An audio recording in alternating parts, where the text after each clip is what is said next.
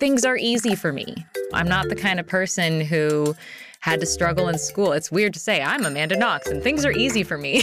Yeah, well, your mid-20s were kind of hard. The mid-20s were a setback. Hello and welcome. I'm Lori Hardy. Thanks for listening in as we continue to talk with leaders in our community. Joining me today is Amanda Knox. Amanda, along with her husband, Christopher Robinson, have created a podcast called Labyrinths, Getting Lost with Amanda Knox.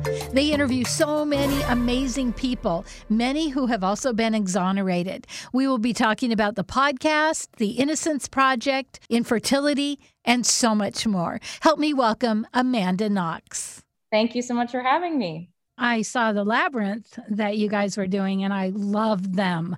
Oh, yay. Yay. Thank you. Yeah, we're really excited. It's a project that I've been working on with my husband since November. I mean, I guess throughout the entire pandemic and everything. We actually just released season 2 today, which is... I was listening on my way in and crying.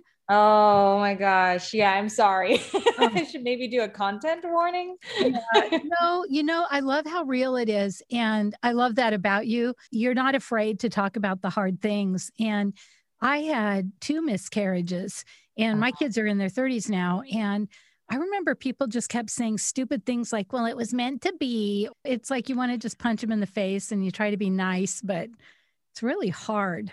Yeah. I feel like the idea is they're trying to make you feel better. Like they're trying to make you feel like your suffering has some kind of purpose, but really it feels disempowered because in that moment you don't have that purpose and you have to define that purpose to yourself. It's not just this guaranteed thing that everything that happens to you, especially the things that hurt, are there for a reason. You have to build your own story around your own pain and to make meaning out of it. It doesn't feel good to be told, well, you shouldn't really feel bad about that because it was supposed to happen. I think you're very gracious because I think people say those things because they're uncomfortable. To make themselves feel better. Yeah, it's probably a mixture of both.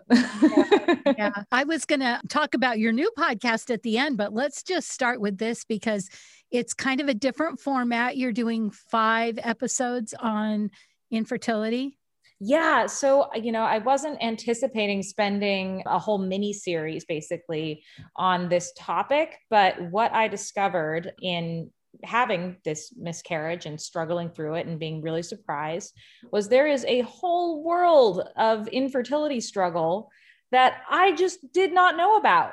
It is huge. It's a huge world. And there's all these incredible stories.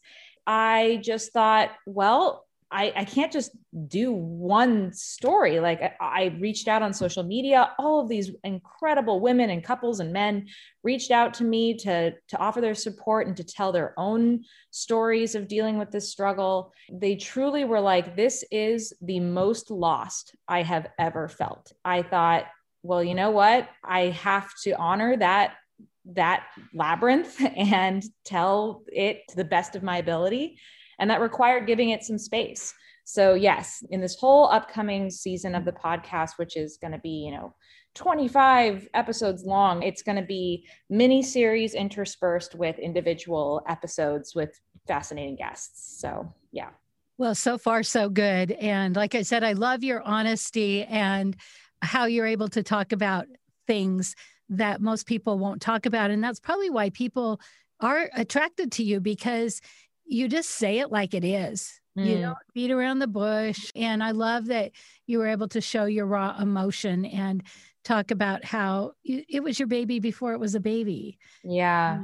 Yeah. I've been occasionally accused by some of TMI, but honestly, I think there's TLI in a lot of cases. So right. I'm totally willing to bite the bullet and push the envelope a little bit more than what people tend to feel comfortable with in order to make space for people to feel comfortable with maybe a little less. Yeah. Well, and I love that it's called Labyrinths, Getting Lost with Amanda Knox. That lost feeling, and it's so much more. I mean, it's physical, it's mental, emotional, it's the loss of a dream. You've already made plans. Like you said, I can't imagine that baby's room after the kind of wedding you had. Totally. We've decked it out. Yeah, it's fascinating. And it's the existential crisis of it is the thing that really stuck with me, because you think that you're on this path in life and you're going to be this person, you're going to be this parent. And then suddenly, through no fault of your own, that is taken from you. And you have to redefine your sense of self given this new unexpected information that seems so unfair. And for that reason, it also stayed with me, because it's like that sort of perfectly describes what it's like to be wrongly convicted. Like, here you are just living your life, doing your thing, and suddenly what you thought your life was going to be is stolen from you. And then you have to have that existential crisis of figuring out, well, now what? Who am I if I'm not a parent? Or who am I if I'm wrongly convicted and spending the rest of my life in prison for something I didn't do? Like, in both of those situations, you feel trapped by a life that you did not expect to live. And it was through no fault of your own. Right. It's like that helpless thing. But how do you get out of being a victim when you're going through these things? And I think the main issue with that question is, I think a lot of people feel like if you have to push aside or bottle up the pain or the experience that you're going through in order to not be a victim. And in my experience, that is actually a really good way to be an unhealthy victim. And instead, the best way to do it is to have the courage to look in the face your own pain and be able to, in that process, put it in front of you instead of have it be this thing that's on top of you. When it's in front of you, you can shape it, define the contours of your life around it. And it no longer feels like it's this defining thing. It's this thing that you are defining. That is what takes a victim to a survivor status, because all of this is the raw material of our lives and we have to make sense of it. And it's the only person who has the responsibility and the duty to make sense of it is yourself. Well, and I love how not only did you tell your story, but now you're telling other people's stories. So season 1, there were so many things. Like, I love the woman from Bremerton that wanted to be working in government. Oh, but sure. Yeah. Yeah. Tara Simmons. Amazing, right? Man, I just looked her up. I followed her. I was like, good for her. Well, you had LeVar Burton, who we all, who we all just worship. Right. And then you were so brave to do the episode of Defending a Monster. What was that like for you to talk to them?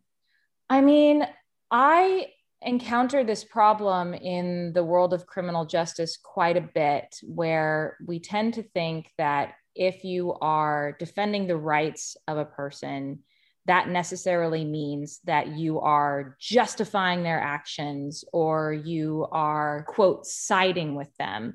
And I think that that is a really dangerous line to draw in the criminal justice system if we want to be responsible and actually think about what impact we have decided to make on another human being.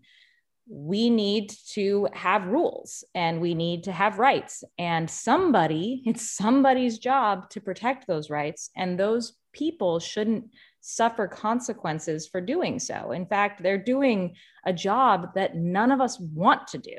So if anything, we kind of owe it to them to at the very least not attack them and not vilify them for doing a very difficult job. Unfortunately, I think it's easy to put a judgment when we all think somebody's definitely guilty, like they don't deserve anything. But what if they're actually not, right? And so, in this case, it's interesting because at no point were they arguing for his innocence, right? Like, they were like, he's guilty. So let's talk about what the consequences are going to be, and let's make sure that those consequences are fair. And that was enough for people to be like, we hate you. How dare you? We want to treat this guy like a scapegoat. And it's like, I appreciate that. But like, someone's job is to say, okay, we know that this person needs to be held responsible. Let's do this responsibly. Yeah, and here they are, their moms, these normal people, and suddenly they're defending Larry Nasser. All of a sudden, they become the enemies. Mm-hmm. And so I loved your spin on it. You talked a lot about the Innocence Project. Can you say more about that? Oh, gosh. I mean, I could go forever about the Innocence Project. The Innocence Project began in New York. It is an organization, nonprofit. Its sole purpose is to exonerate the wrongfully convicted. So it was founded by Peter Neufeld and Barry Sheck, who wanted to basically put resources towards looking at these old cases that were pushed under the rug and tried to bring in new DNA evidence and technology to re-examine the evidence in these cases and see if they could prove the innocence of people who had been long thrown away in prison for the rest of their lives for crimes that they claimed that they didn't commit. And lo and behold, science has allowed us to prove the innocence of hundreds of people here in the United States. And many of those people were on death row. So it really causes us to question, one, a lot of these cases where we have DNA evidence that wasn't really able to be analyzed, but also the things that we have used as evidence to find people guilty that were clearly wrong, right? And like a major factor of that is confession evidence. Like people think that if a person confessed, it's this gold standard. An innocent person would never do that. A police officer could never compel someone to testify against themselves. And lo and behold, that happens in at least 1 in 4 cases of wrongful conviction. It is so common. So it really causes us to question how we've been deciding the guilt of people all along, and whether or not we can put into practice new practices that'll protect the innocent and understand better how these things happen. So not only do they work on getting people freed, they also are working on like legislation and law. Oh, absolutely. Yeah. In the United States, basically almost every state has its own Innocence Project by now. These are separate organizations that work together that are a part of what is called an Innocence Network. It's sort of a loosely based affiliation where we're all in contact with each other. We're all sharing resources with each other, but ultimately everyone's working on their own cases in their own spaces. And I talk about this a little bit in an episode of Labyrinths where I interview Obi Anthony, who is an exoneree from California. He was exonerated through the Northern California Innocence Project. And he has since worked on legislation with the Innocence Project to try to also provide resources for exonerees once they get out of prison. Because another one of these sort of developments is we discover that wrongful convictions happen, all these innocent people get out, and they're just like, I haven't had a job in 20 years. What am I going to do? And there's nowhere for them to go. And he's like, well, maybe we should be helping these people with housing, with jobs, with medical insurance, that kind of thing. Are you on the board? Or are you just a volunteer? Well, so I am an exoneree, which means I am part of the family. And it means that when the Innocence Project is looking to help raise awareness or help do fundraising, I'm often called in as someone who can speak to the truth of this reality and try to invite people to join the fold in supporting the Innocence Project. So whether that be with fundraising or whether it be with my journalism, where I write about cases that Innocence Projects are working on, these are all ways that I try to contribute to the community, but I'm not actively on a board. I am actively on a board of something called the Frederick Douglass Project for Justice, which is an organization that seeks to put incarcerated people in contact with non-incarcerated people. So basically to bridge the gap, to cross the wall, as it were, so that we can imagine ourselves in the place of these individuals who have found themselves in prison for circumstances that may or may not be their fault, right? Like everyone who goes to prison is not innocent, obviously. And I met a fair number of guilty people in prison, but I, having lived alongside them, I got a greater perspective for their humanity and the circumstances that led them to make the bad choices that led them to prison in the first place. It's way more complicated than good people that stay out of prison and there are bad people who go to prison. And I think that putting ourselves into contact with those individuals will help us better understand why crimes are committed in the first place and what we can do as a society to better make it so that people don't feel compelled to commit crimes. I can't remember who said this, but they said it's harder to hate people close up. Mm-hmm. So yep. When you get that, I love what you said, the humanity. Prisons have been hit so hard by the pandemic, so hard. People have been getting so sick. It has been a disaster. So it's always so hard to get the information and the data about all of this. You have to fight for it every step of the way. We're working on it. Tell me about your tattoo. Oh, yeah. Which one? Well, both of them. Well, maybe this one is the most relevant. Well, I guess they're kind of both relevant. So this one, and I guess I should describe it to listeners. Yes. A lot of people think that it's like a heartbeat, but it's actually a resistor. It's a resistor symbol from electrical engineering. What a resistor does in electrical engineering is it controls the current. It limits what current goes in and what current can go out.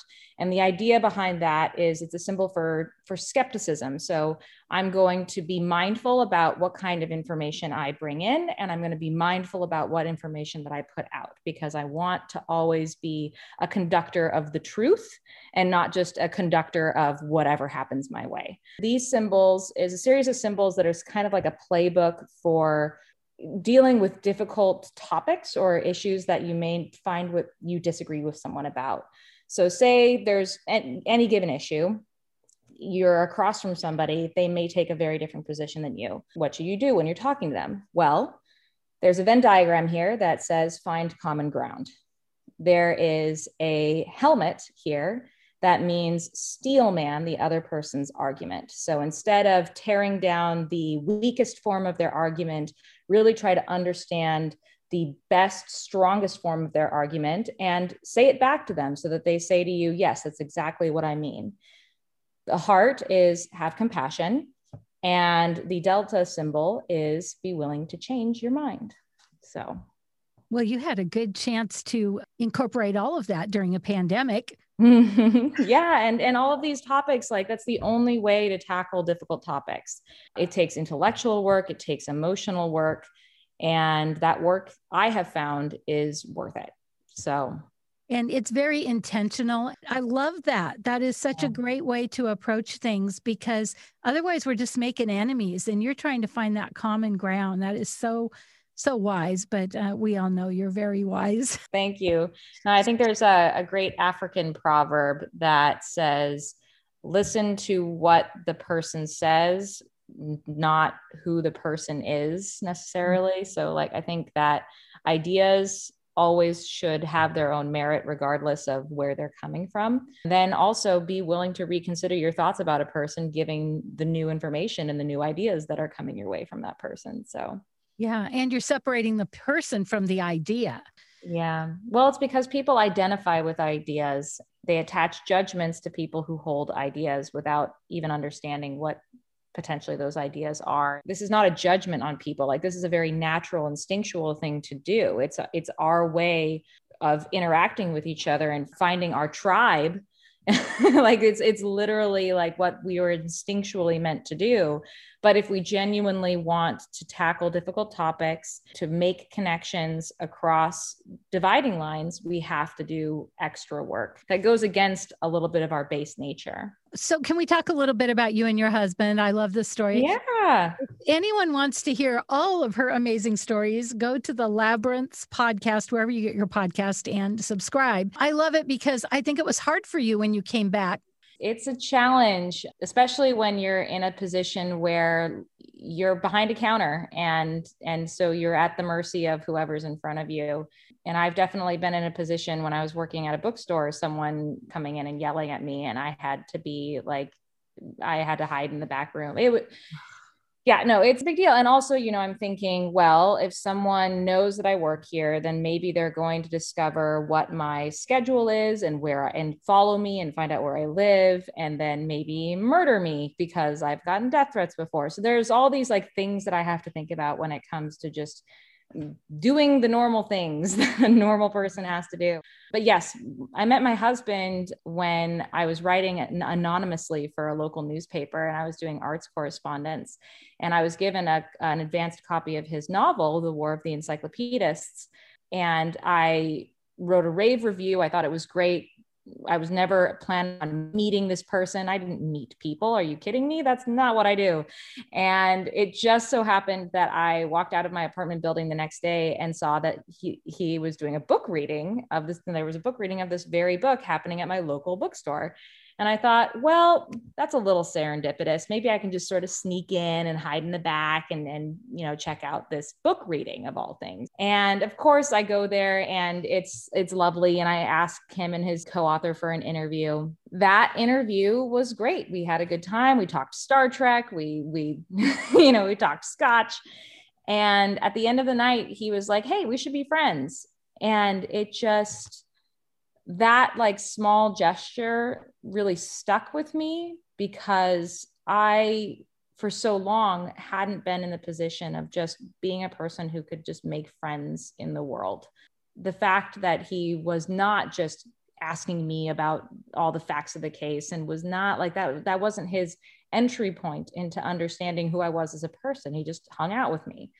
And then over the course of our friendship, we became more intimate and started dating. And eventually he had to become an expert in the case because suddenly people were photoshopping knives into his hands and claiming that he had like a knife fetish because he was dating me. So he became an expert in his own right and is now, you know, my partner in all the things that I do. He knows everything and he's a wonderful, wonderful partner. I feel really lucky. And you guys do so well together on your podcasts.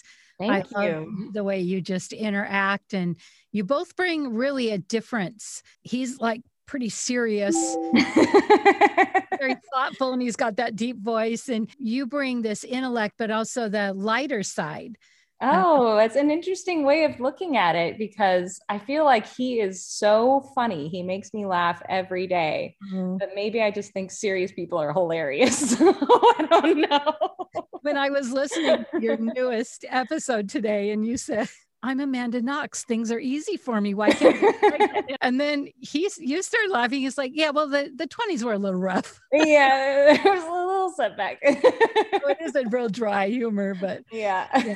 What's been your favorite episode so far? So one of my favorite episodes so far has been probably A Suitcase Full of Diapers, which is my dear friend, Tom. He's not one of these like famous names of people I could tell you, oh yeah, we interviewed Andrew Yang and Dave Navarro and all these like cool, famous people. But my friend, Tom, his pandemic experience of trying to be there for his partner as she's pregnant with his first child and having everything be thwarted for him to achieve that purpose. Like my heart just was going out to him so hard. And like, I just cannot imagine his struggle to grapple with that. Like, how do you miss out on the birth of your first child and like to be there for your partner because the global pandemic just landed on you? Like, what is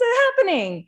So that is an episode that I really love because he is just such a kind and generous person. I just wish that he could have had that experience and I wish him the best. What's another one of my favorite episodes? A favorite of a lot of people's was the Samantha Geimer episode. And we were actually nominated for a Webby Award for that episode because it tackled the issue of what do we do when a rape victim wants to resolve the crime that happened to her in a way that doesn't seem to satisfy the social norms about like retribution and punishment. What do we do about that? And does the criminal justice system owe something to the victim who doesn't want to punish, but wants to just feel safe and acknowledged and move on with her life? And are we putting victims of crimes through more trauma by forcing them to be these sort of pawns in this retribution game? It's a very, very difficult scenario, but it's also one that's way more common in rape cases than people are willing to acknowledge. That a lot of the times people are being raped by people they love or they trust or who are friends of theirs, and they don't want to ruin that person's life. They don't want to be responsible for that. They just don't want it to happen again, and they want it to be acknowledged. They don't want to be pitted in this like life or death stakes scenario. And I think that that is a really difficult, fair question to ask. And anyone who looks at Samantha Geimer and says, you are a traitor to other victims of rape because you aren't seeking the fullest extent of the law, like that is a incredibly unempathetic, hurtful thing to say. I greatly respect her strength in being willing to like stand up for what she believes in, because there's a lot of pressure out there to do what you're, quote, expected to do in these scenarios. And really, it's a deeply, deeply personal thing. Your trauma is always yours and belongs to you. So you should be able to define its terms. The criminal justice system just treats everything. It's a hammer that treats everything like a nail. We need more nuance than that. Well, I love it that you are able to ask these hard questions. And thank you so much for coming on the show. I really appreciate it. No, I'm just so grateful that you have brought up Labyrinths, and I'm so excited about the work. It's just going to keep coming out. So stay tuned. Yeah, I'm really excited. And even though you're shifting a little, I feel like that has come with what we've all been learning through what you're doing. So it feels very natural. What do you want people to know? I mean, about anything that you've gone through so much. I think that, oh gosh, I feel like I'm still constantly learning from the experience I went through and the repercussions of it. So I don't have any stern pronouncements about the way the world is or anything like that. I think that instead, what I would say is, it really, really matters to care about what is true and to be willing to reassess what you believe based upon new evidence. I constantly find myself in a world that seems resistant to that. And I've felt my own resistance to that. If we ultimately care about what's real, we just need to be in the practice of pausing and considering that what we believe may not be the way things really are. So that has been a huge lesson for me that I carry forward, and one that I hope my listeners take to heart. And then what about infertility do you want people to know? Wow, what an insane journey that has so many survivors. And it seems like everywhere you turn, somebody has a story, and yet no one's talking about it. What is this secret? What is this secret club that we seemingly all belong to? And why haven't we met up before? So if anything, you know what? It's time. It's the time of TMI. I'm down. Give it to me.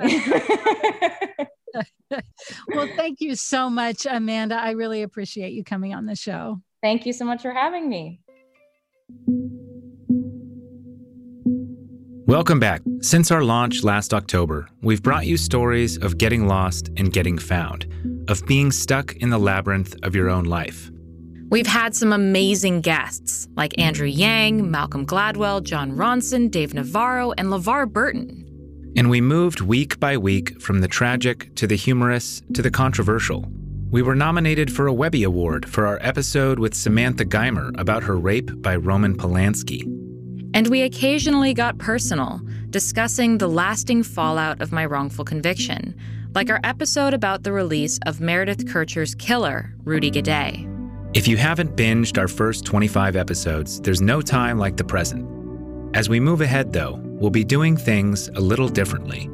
We're going to deep dive into subjects like the ethics of true crime journalism, psychedelic mushrooms, and the satanic panic, giving each of these labyrinths its own multi-part miniseries. We'll still have standalone interviews with fascinating guests and lots of bonus content for our Patreon subscribers. But for now, we're getting more personal than we ever have and bringing you our first miniseries, Infertility. I'm Lori Hardy. Thanks for listening today. We hope you've learned something new. Join us again next week as we continue to talk with people that are making a difference in our community.